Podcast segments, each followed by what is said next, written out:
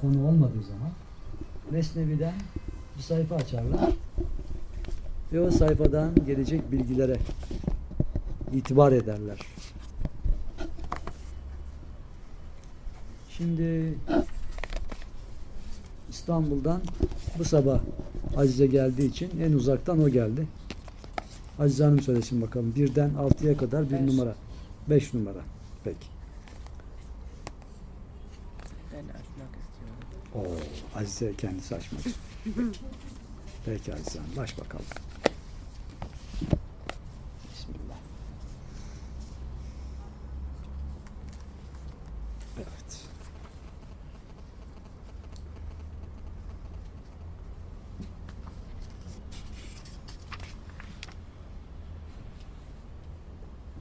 Oldukça uzun bir konu.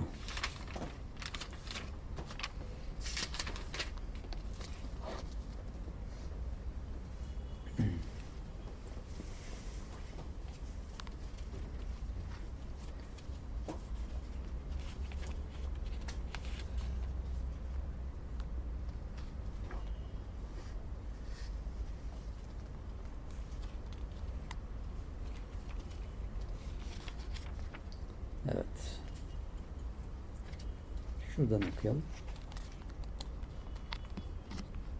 Arif her an padişahın padişahın tahtına kadar ulaşır. Zahid ise yürür yürür bir ayda tam bir günlük yol alır. Zahid'in de şerefli bir günü yok değildir, vardır. Vardır ama onun günü nereden 50 bin yıllık olacak? İş erinin ömründe her gün bu cihan yıllarınca 50 bin yıldır. İş erinin ömründe her gün bu cihan yıllarınca 50 bin yıldır. Akıllar bu sırrı eremezler. Kapı dışında kalırlar. Bu sır vehmin ödünü patlatırsa ko patlatsın. Aşk karşısında kıl kadar bile korku yoktur. Aşk mezhebinde herkes kurbandır. Aşk Tanrı sıfatıdır. Fakat korku şehvete kapılmış kulun sıfatıdır. Kur'an'da onlar Tanrı'yı severler sözünü okudun ya. Bu söz Tanrı da onları sever sözüne eş, eşittir. Şu halde muhabbeti de Tanrı sıfatı bil. Aşkı da azizim. Korku Tanrı sıfatı olamaz. Tanrı sıfatı nerede? Bir avuç toprağın sıfatı nerede? Sonradan yaratılanın sıfatı nerede? O pak ve önü sonu olmayan Tanrı'nın sıfatı nerede? Aşkın sıfatını söylemeye koyulursam yüz kıyamet kopar da yine noksan kalır. Çünkü kıyametin kopacağı bir zaman bu dünyanın bir sonu vardır. Fakat Tanrı sıfatına sor nerede? Aşkın 500 kanadı vardır. Her kanadı arştan yer altına kadar bütün kainatı kaplar. Korkak zahit ayağıyla yürümeye çabalar. Aşıklarsa şimşekten de hızlı uçarlar yelden de. O korkaklar aşkın tozuna nereden ulaşacaklar? Aşk derdi gökyüzünü döşeme edinir. Zahit bu makama ulaşamaz. Meğer ki Tanrı ışığının inayeti gelip erişe de bu alemden ve bu yürüyüşten kurtula. Kendi kuşundan, düşünden, dedikodusundan halas ola da yüce doğan kuşu padişaha yol bula. Bu dedikodu cebir ve ihtiyardır. Sevgilinin cezbesi bu ikisinin ardından gelir. Evet. 2165'ten itibaren devam edersin. Peki bir sayfa daha kim açmak istiyor?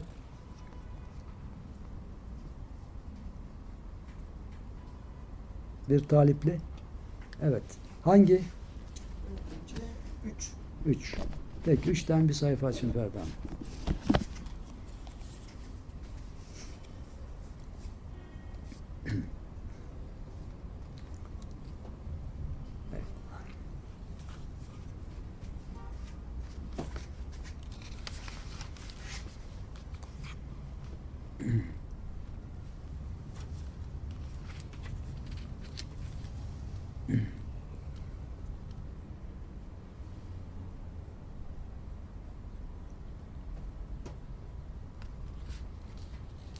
İki aylık çocuk ayın 14'ü gibi parlamış, baş köşeye geçen bilgi sahipleri gibi yetişmiş kişilere ders veriyordu.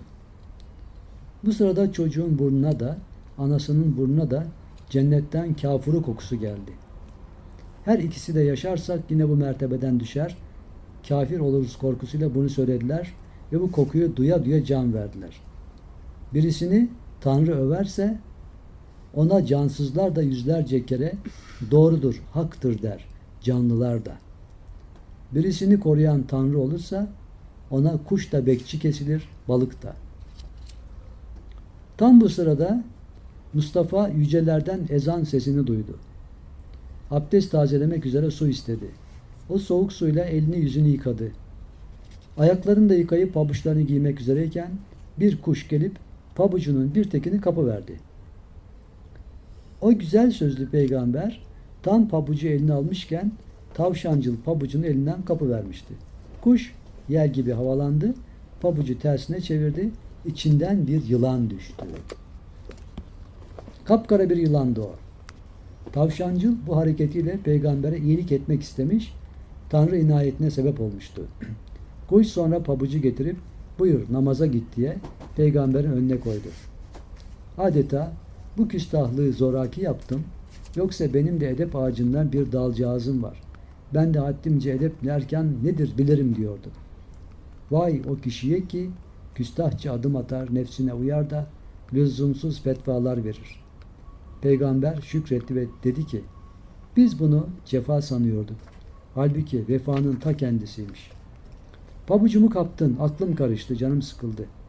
Sen beni gamdan kurtarıyormuşsun, bense gama düşmüştüm. Tanrı bize bütün gayıpları gösterdi ama o sırada gönlüm kendimle meşguldü. Tavşancıl, sen gafil olamazsın. Bu senden uzak. Ey Mustafa, benim gaybı görmem de sendeki bilginin aksinden. Havadayken pabucun içindeki yılanı görmem kendimden değil senden aksetti bu bana dedi. Nurlu kişinin aksi de aydındır. Zulmette kalanın aksi ise baştan başa külhan kesilir. Tanrı kulunun aksi tamamıyla nurdur. Yabancının aksi ise tamamıyla körlük. Ey can! Herkesin aksi nedir? Bunu bil. Dilediğin kişinin yanında otur. Çok güzel. şey. Çok güzel. Şunu bir daha okuyalım. Birisini Tanrı överse ona cansızlar da yüzlerce kere doğrudur, haktır der canlılar da. Birisini koruyan Tanrı olursa ona kuş da bekçi kesilir, balık da. 3235 Üç- 3230'dan itibaren başlıyor. Daha öncesi var ama açtığımız sayfa bu. Ve üçüncü. Şimdi hatırlarsanız Rabiatül Adeviye'ye ait bir kıssa vardır. Rabia Hazretleri bir gün nasıl olsa uyumuş. Nasıl olduysa. Yani gönüller uyumaz da cismen öyle bir istirahat halindeymiş. Bir hırsız gelmiş evine. Onun elbisesini alıp gitmek istemiş. Almış. Kapıyı bulamamış. Aramış aramış kanter içinde kalmış. Çıkacak kapıyı bulamamış. Elbiseyi bırakmış kapıyı görmüş. Kapıyı gördükten sonra elbiseyi tekrar almış. Yine kapıyı kaybetmiş. Bu defalarca sürdükten sonra bu ne iştir diye soru sormaya başlayınca gayipten bir ses gelmiş. O uyuyorsa biz uyanığız tarzında biz onu bekliyoruz. O çan- kendisini bize ısmarladı diye bunun üzerine tövbekar oluyor ve iyi bir insan oluyor o kişi. Hakikaten burada Allah'ın koruyuculuk vasfı onun övdüğü ve ona teslim olan kişilerde yoğunlaşıyor. Gördük bunu. Çok çok güzel bir konu. Ve burada nur bahsi çok güzel. Yani kuşun tevazuuna bakın. Hazreti Peygamber'e o senden akseden nur diyor beni orada canlandıran. Bunun üzerine bir nur ilahisi okunur değil mi? Zulmette karanlığın yanı sıra karanlığı oluşturan faktörler de anlaşılır. Bunların içinde en başta cehalet ve egonun, benliğin gelişmesi yönündeki çeşitli duygu ve tasarımlar gündeme gelir. Cehalet neden? Bilgi aydınlıktır, aydınlatır der Hacı Bektaşi Veli. Çok çok önemlidir. Doğru bilgi, Doğru bilgi bizi geçmiş ve gelecekle buluşturur. Çünkü doğru bilgi her yaşayış alanında doğrudur. Değişmez.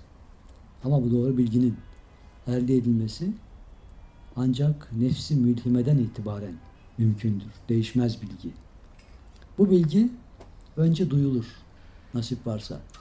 Mesela Kur'an-ı Kerim yaşayan doğru bilginin en önemli mehazıdır, hazinesidir.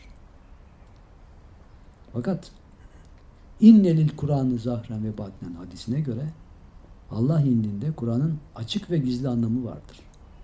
O doğru bilginin bugünün şartlarına uygulanma şekli nedir? İşte burada hassas nokta karşımıza çıkar. Şunu söyleyebiliriz. Bir kişi nefsiyle sıkı bir çalışmaya girse, duygularını kontrol etmeyi öğrense, sinirlenmese, hoşgörü ama emniyet içinde bir hoşgörü yaşayışına ulaşsa, olayları kendi zannına göre değil, olması gerekene göre anlayıp uygulama erdemine ulaşsa. O zaman vardığı bilgiler hiçbir zaman Kur'an-ı Kerim'le tenakuza düşmez. Ve o zaman Kur'an-ı Kerim'e baktığı zaman Kur'an-ı Kerim'in onunla konuştuğunu anlar. Ve sanki açtığı sayfalar, etüt ettiği yerler ona hitap ediyor. Neden? Çünkü zaman senkronu başlar. İçinde olduğun zamana göre titreşimler oluşur. O zamana göreliğinin idraki o kişide ortaya çıkacağı için hani demin dedi ya kuş Hazreti Peygamber'e senin nurun bana bunu gösterdi. O bilgi de o Kur'an-ı Kerim'in nuru bize akseder. Ve iki ayna arasında bir vücudum diyor Turgut Baba. İki ayna arasında bir vücut gibi Kur'an-ı Kerim'le insan karşılıklı ayna olur. Ama aynada leke varsa birbirini göremezler. Aynanın saf olması lazım. İşte Şems Tebrizi Hazretleri'nin dediği gibi gönül aynesin sofi eğer eder isen safi açılır sana bir kapı ayan olur cemalullah. Daha önce açtığımız yerde Hazreti Mevlana onu söylüyordu. Sen diyor o zaman görürsün onu diyor.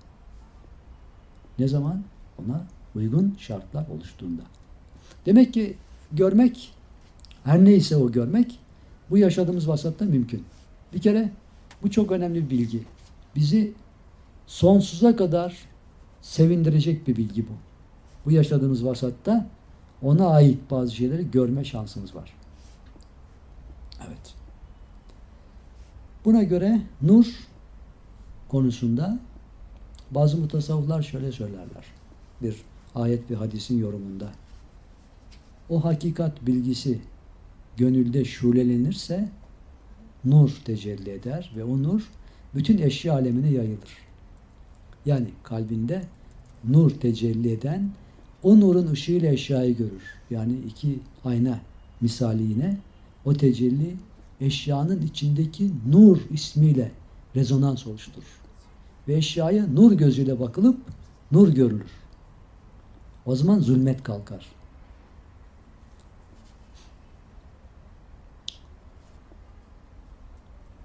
Nur bahsi daha da uzar gider.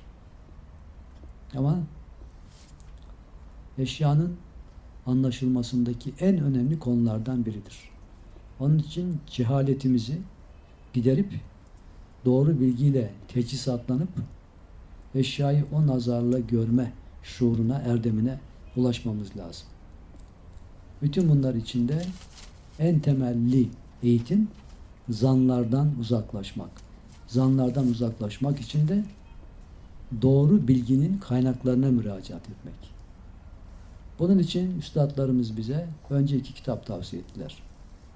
Biri Amak-ı Hayal, diğeri Niyazi Divanı. Ondan sonra elde edilecek perspektifle görüş açısıyla Kur'an-ı Kerim'in etüdü tavsiye edildi. Şimdi Kur'an-ı Kerim'de Yasin suresini aldınız okudunuz. Güzel. Anlamını da okudunuz. Güzel. Eğer bir hafta sonra bir daha okursanız bu anlamı bir daha okuduğunuzda farklı şey anlarsınız. Saatli yaşam. Eğer iki ay, üç ay sonra yine okumaya devam edip anlamına baktığınız zaman eski anladığınızı düşündüğünüzde hayret edersiniz. Yeni anlamın yüceliği ve sonsuzluğu karşısında. Bu böyle devam eder gider. Onun için innelil Kur'an-ı zahren ve batnen. Nefis olumlu yönde oluştukça Kur'an'ın verdiği bilgiler de olumlu yönde bize yenilikler getirir. Yeni anlayışlar getirir. Her bir anlayış bir kainat gibidir. Bir anlayışa ulaştığımız zaman bir kainatı ziyaret ediyormuşçasına perspektif kazanırız. Görüş açısı kazanırız. Bir an önceki gördüğümüz, anladığımız şeyler bir an sonraki farklı olduğunu görürüz. Ama bu iyi bir olgunlaşma olursa bir an önce gördüğümüzü artık unuturuz. Çünkü onu hatırlatacak bağlantılar değişmiştir. Yeniyi idrak edecek bağlantılar bütünü kaplamıştır. Onun için mutasavvıflar geçmişi düşünerek hayıflanmazlar. Az önce onu da işaret ediyordu Hazreti Mevlana. Yağdı mazi bahşeder, hayfi alamı keder der. Ama hayalde. Olma meşguli kader. Kimse kalmaz hep gider. Dem bu demdir, dem bu dem. Dem bu demdir, dem bu dem. Bu hayatta yok vefa. Her günü derdi cefa. Ey müştakı safa. Ömrünü etme heba. Dem bu demdir, dem bu dem. Dem bu demdir, dem bu dem. Bunların hepsi özden gelen nasihatlerdir ve bunlar tecrübe mahsulüdür. Bunları önce okuruz, dinleriz, düşünürüz.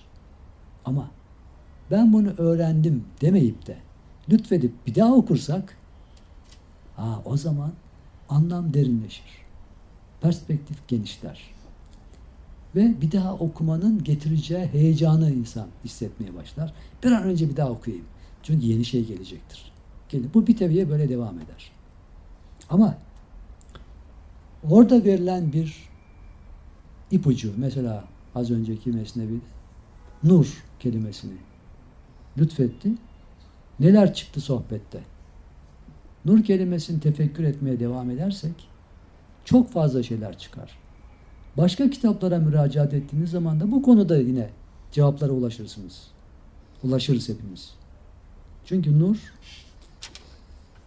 evren şumul bir hakikatin tecellisi yönünde cemali bir lütuftur. Anlayan için.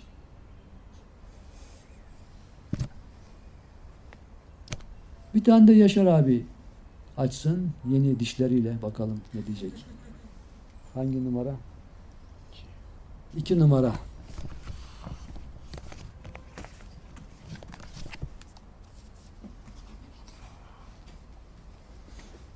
Kıdem itibariyle içimizde en kıdemli.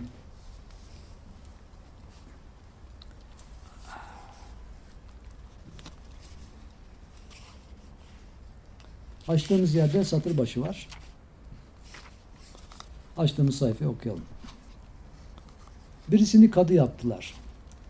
Ağlayıp inlemeye koyuldu. Naip. Kad, kadıya bu ağlama nedir? Ağlamak, feryat etmek zamanı değil. Sevinecek, kutlan, kutlanacak zamanın dedi. Kadı bir ah edip dedi ki, gönlüne hakim olmayan, işin iç yüzünü bilmeyen kimse nasıl hükmedebilir?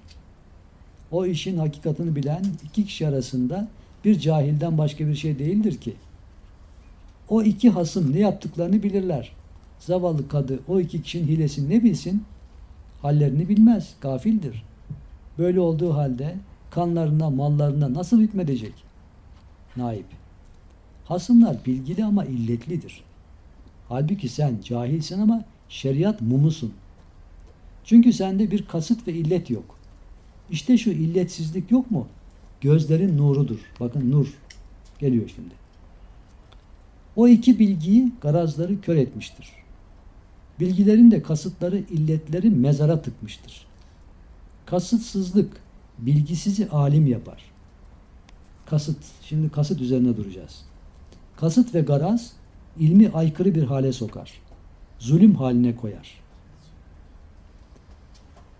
Sen rüşvet almadıkça kör değilsin. Fakat tamah ettin mi körsün, kul köle kesilirsin dedi. Gönlümün tat alma duygusu aydın. Doğruyu yalandan ayırt eder. Ondan sonra e, devam ediyor. Muaviye'nin iblisi söyletmesi diye. Orayı da okuyalım. Sen niçin beni uyandırdın? Ve hilebaz sen uyanıklığa düşmansın. Sen afyona benzersin daima uyutursun. Şaraba benzersin aklı bilgiyi gidip giderirsin. Eski devam eden bir hikaye bu. Seni çarmıha gerdim. Haydi doğru söyle. Ben doğruyu bilir anlarım. Hileye sapmam. Ben herkesten tabiatında huyunda ne varsa neye sahipse onu ararım. Sirkeden şeker lezzetini aramam. Karı tabiatlı erkeği asker yerine saymam. Gavurlar gibi bir putun hak oluşunu yahut haktan bir alamet, bir nişan buluşunu ummam. Irmak içinde kuru kerpiç araştırmam. Ağyar olan şeytandan beni hayır için uyandırmayı ummam. İblis birçok hileye, düzene kalkıştıysa da emir onun inadını, inkarını dinlemedi. Diye devam ediyor. Şimdi burada hakikaten açtığımız yer, tekrar okuyalım. Çünkü sende bir kasıt ve illet yok. İşte şu illetsizlik yok mu? Gözlerin nurudur. O iki bilgiyi garazları kör etmiştir. Bilgilerin de kasıtları, illetleri mezara tıkmıştır. Kasıtsızlık bilgisizi alim yapar. Kasıt ve garaz ilmi aykırı bir hale sokar, zulüm haline koyar. Sen rüşvet almadıkça kör değilsin. Fakat tamah ettin mi körsün. Kul köle kesilirsin dedi. Garaz nedir? Garazı biraz araştıralım. Kötü niyet. Birisi hakkında peşin hüküm ve kasıtlı olarak onun hakkında yanlış düşünce ve yanlış eylem. Bu çok yanlış bir durum. Ama kasıt olmazsa, nötr olursa, herhangi bir kişi hakkında zannına ait bir ön fikir olmazsa, o bilgisiz olsa bile alim olma şansı var. Ne kadar hoş bir hassas nokta. Onun için kimse hakkında zannımıza dayanarak şu şöyledir, bu böyledir diye yanlış düşünmeyelim ve yanlış eylem içinde olmayalım. O zaman nur tecelli eder yanlış olmazsa. Yanlış olursa zulmet tecelli eder. İşte nur burada güzel tecelli etti. İsteyen için 2745 numara ikinci cilt 2755'e kadar gidiyor.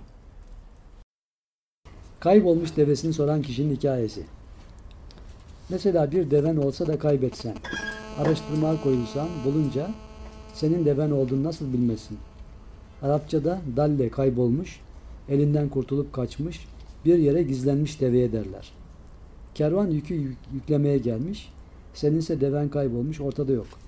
Dudağın kupkuru, o yana bu yana koşup durmaktasın. Kervan da uzaklaşıyor, gece de yakın. Pılı pırtı korkulu yerde toprak üstünde kalmış. Sen deve peşinde şuraya buraya dönüp dolaşıyorsun. Müslümanlar sabahleyin ahırdan bir deve kaçtı göreniniz var mı? Kim söylerse kim haber verirse şu kadar para veririm demeye başlarsın. Herkesten sorup soruşturursun. Her aşağılık adam sana bıyık altından güler. Biri bir deve gördük şu tarafa çayıra doğru gidiyordu der. Öbürü ha ha ha kulağı da kesikli der.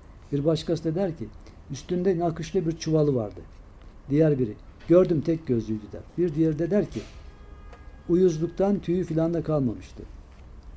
Müjde almak için her bayağı adam yüzlerce nişan söyler durur. Bu şuna benzer.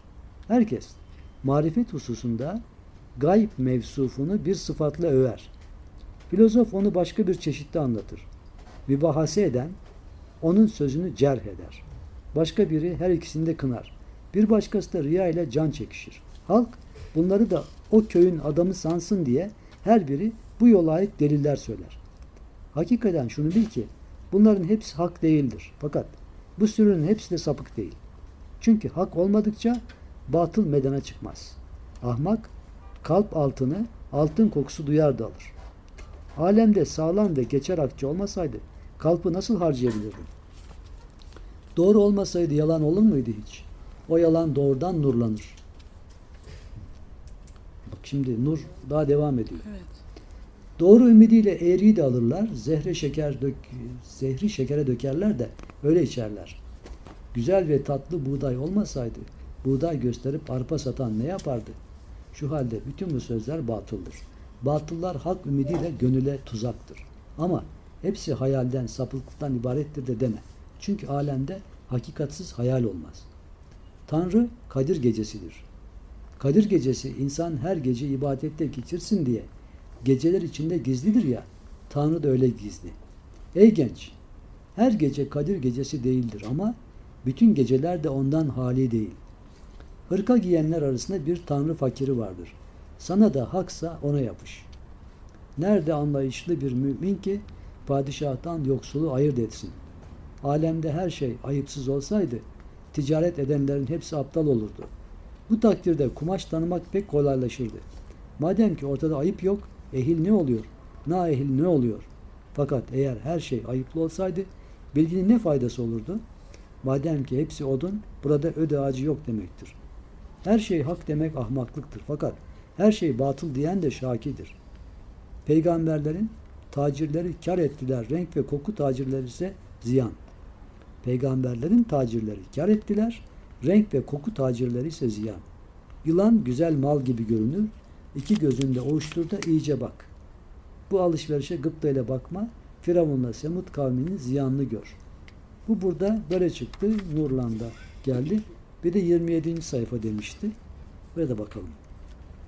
Ay, 2, 4, 6 diye. Bir de güvercin çıkıyor mu 27. sayfada?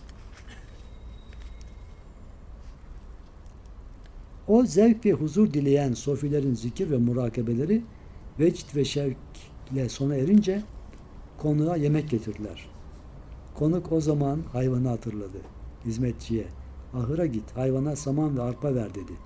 Hizmetçi dedi ki, la havle. Bu ne fazla söz, eskiden beri bu işler benim işim. Sofi, önce arpayı ısla çünkü eşek karttır. Dişleri sağlam değil dedi hizmetçi. La havle. Ey ulu, bunu niye söylüyorsun? Bu hizmet usulünü hep benden öğrenirler dedi. Sofi, önce semerini indir, sırtına da ilaç koy dedi hizmetçi. La havle. Ey hakim, benim senin gibi yüz binlerce konuğum geldi. Hepsi de yanımızdan razı olup gittiler. Konuk bizim canımızdır, bizdendir dedi. Sofi, suyunu ver ama ılık olsun deyince hizmetçi. La havle. Artık beni utandırıyorsun dedi. Sofi, arpaya az saman karıştır dedi hizmetçi. La havle bu sözü kısa kes artık dedi. Sofi, yerini süpür, taş toprak kalmasın. Islaksa biraz kuru toprak ser dedi hizmetçi. La havle. A babam, la havle de bir işe yolladığın ehil kişiye az söyle dedi. Sofi, eşeğin sırtını tımar et dedi hizmetçi. La havle. Baba artık utan dedi. Bunu deyip eteğini sıkıca beline doladı. İşte gittim. Önce arpa, saman getireyim dedi. Gitti ama ahır aklına bile gelmedi. Yalnız Sofi'yi aldattı. Birkaç hazelerin yanına gitti. Sofi'nin sözlerine gülmeye, onunla alay etmeye koyuldu.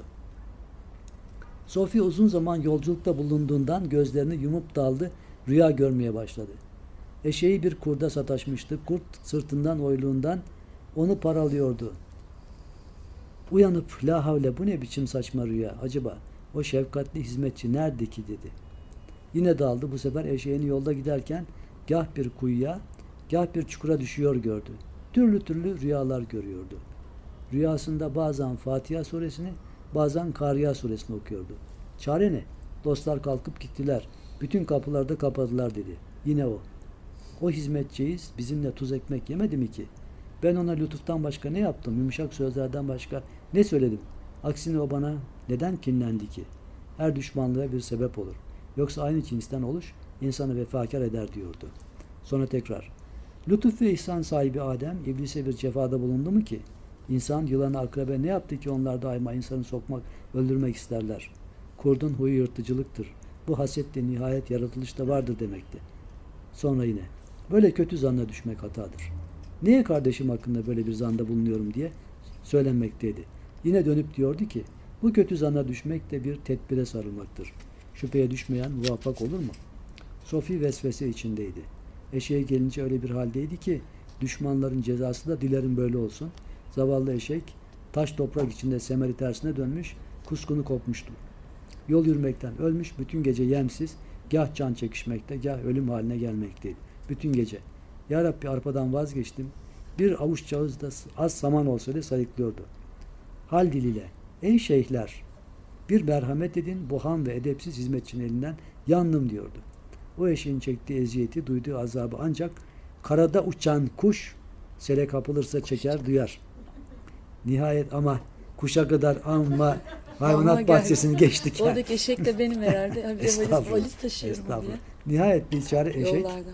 açlık illetinden o gece seher çağına kadar yan üstü yattı. Gündüz olunca hizmetçi gelip hemen semerini düzeltti, sırtına vurdu. Eşekçiler gibi birkaç sopa indirdi. O köpek hizmetçiden ne umulursa eşeğe onu yaptı. Eşek dayan şiddetinden sıçradı kalktı. Dili yok ki halini söylesin. Diye devam ediyor. Bayağı uzun bir Ne olay. anladık şimdi buradan hocam? Burada biz kuş bölümüne bakalım.